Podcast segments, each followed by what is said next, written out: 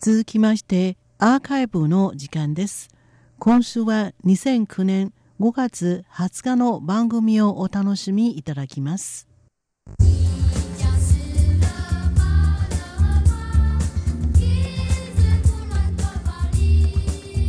皆さんご機嫌いかがでしょうか。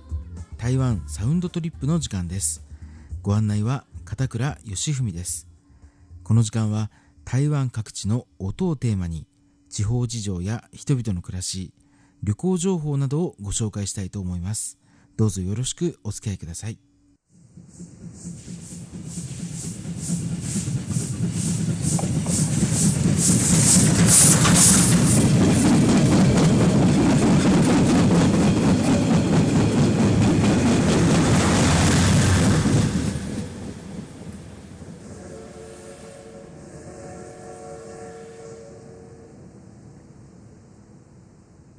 今回は台湾を走る蒸気機関車の話題についてお話ししたいと思います。現在、台湾にも鉄道旅行ブームが到来しています。街中の書店を覗いてみると、まず間違いなく鉄道をテーマにした書籍や雑誌を見かけますし、鉄道を利用した旅行のガイドブック、そして高速鉄道やローカル線などの写真集なども刊行されています。中には日本で刊行された書籍が中国語に翻訳出版されている、そんなこともよく見かけます。また鉄道ファンを相手にしたグッズを扱うお店もあります。在来線、台湾鉄道の台北駅や高雄駅、そして台中駅の構内に鉄道グッズの専門店がオープンしているほか、台湾の新幹線こと台湾高速鉄道は独自にオリジナルグッズを販売しています。また台北や高雄の MRT も店舗を構えています。こういったグッズショップはいつ訪れても賑わっていて驚かされます。私自身、鉄道が好きなのでそう見えてしまうのかもしれませんが、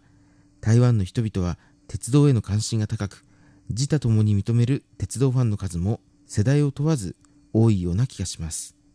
写真撮影やコレクションの収集、そして模型の制作に至るまで、日本に勝るとも劣らない熱気と言っていいでしょう。鉄道に関するイベント会場では必ずや大きなカメラで熱心に撮影をしている鉄道ファンの姿を見かけるに違いありません。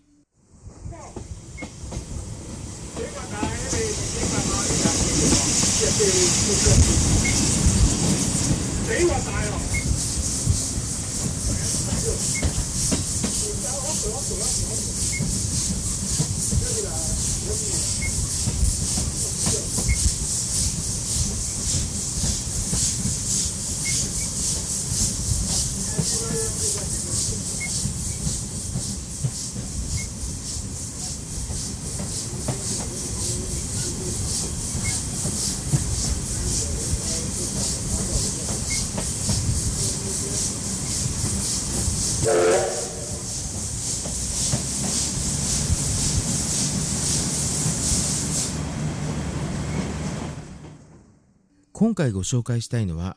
CK124 と呼ばれる日本製の蒸気機関車です。この CK124 は正式には CK120 型を名乗っており、その4号機ということで CK124 と呼ばれています。この機関車は終戦までは日本式に C12 型と呼ばれていました。そして戦前戦後を通して台湾中部の収集線を走っていました。収集線は集めるという漢字を2度繰り返して収集と書きます。この CK124 は日本製で1936年、昭和11年から台湾の地を走り始めました。運転速度は高くないものの小回りが効くことから重宝されたと言われています。日本統治時代、C12 型蒸気機関車は台湾に7両が存在していました。1号機から5号機までは1936年、6号機と7号機は少し遅れて1942年に持ち込まれました。戦後は台湾鉄路管理局に引き継がれましたが、1979年6月の2日に現役を退き、1両を除き解体されてしまいました。そして生き残りの4号機は2000年に復元が決まり、翌年3月28日に復活を遂げました。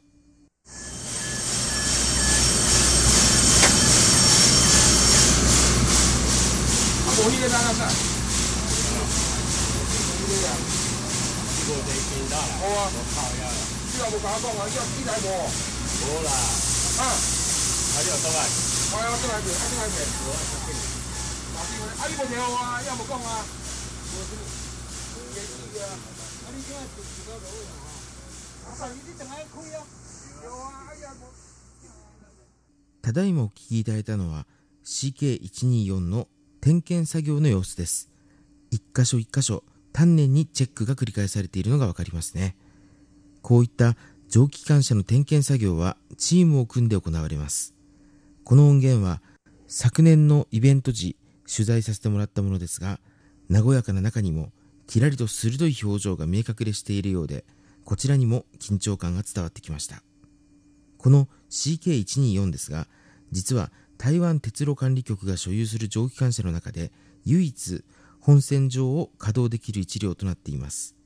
生態保存という形で公園などに置かれている蒸気機関車は各地にありますが、実際に石炭を用いて走ることができるのはこの CK124 だけなのです。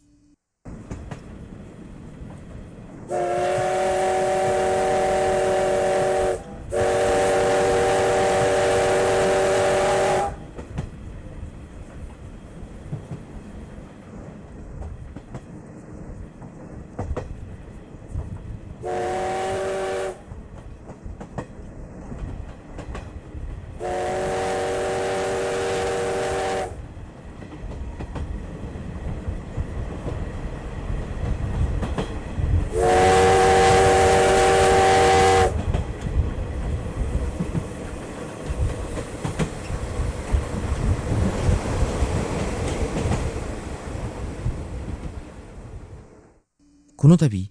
交通部観光局と台湾鉄路管理局は5月と6月、この CK124 を用いた特別イベントを開催します。5月のイベントは、この放送翌日の5月21日に行われます。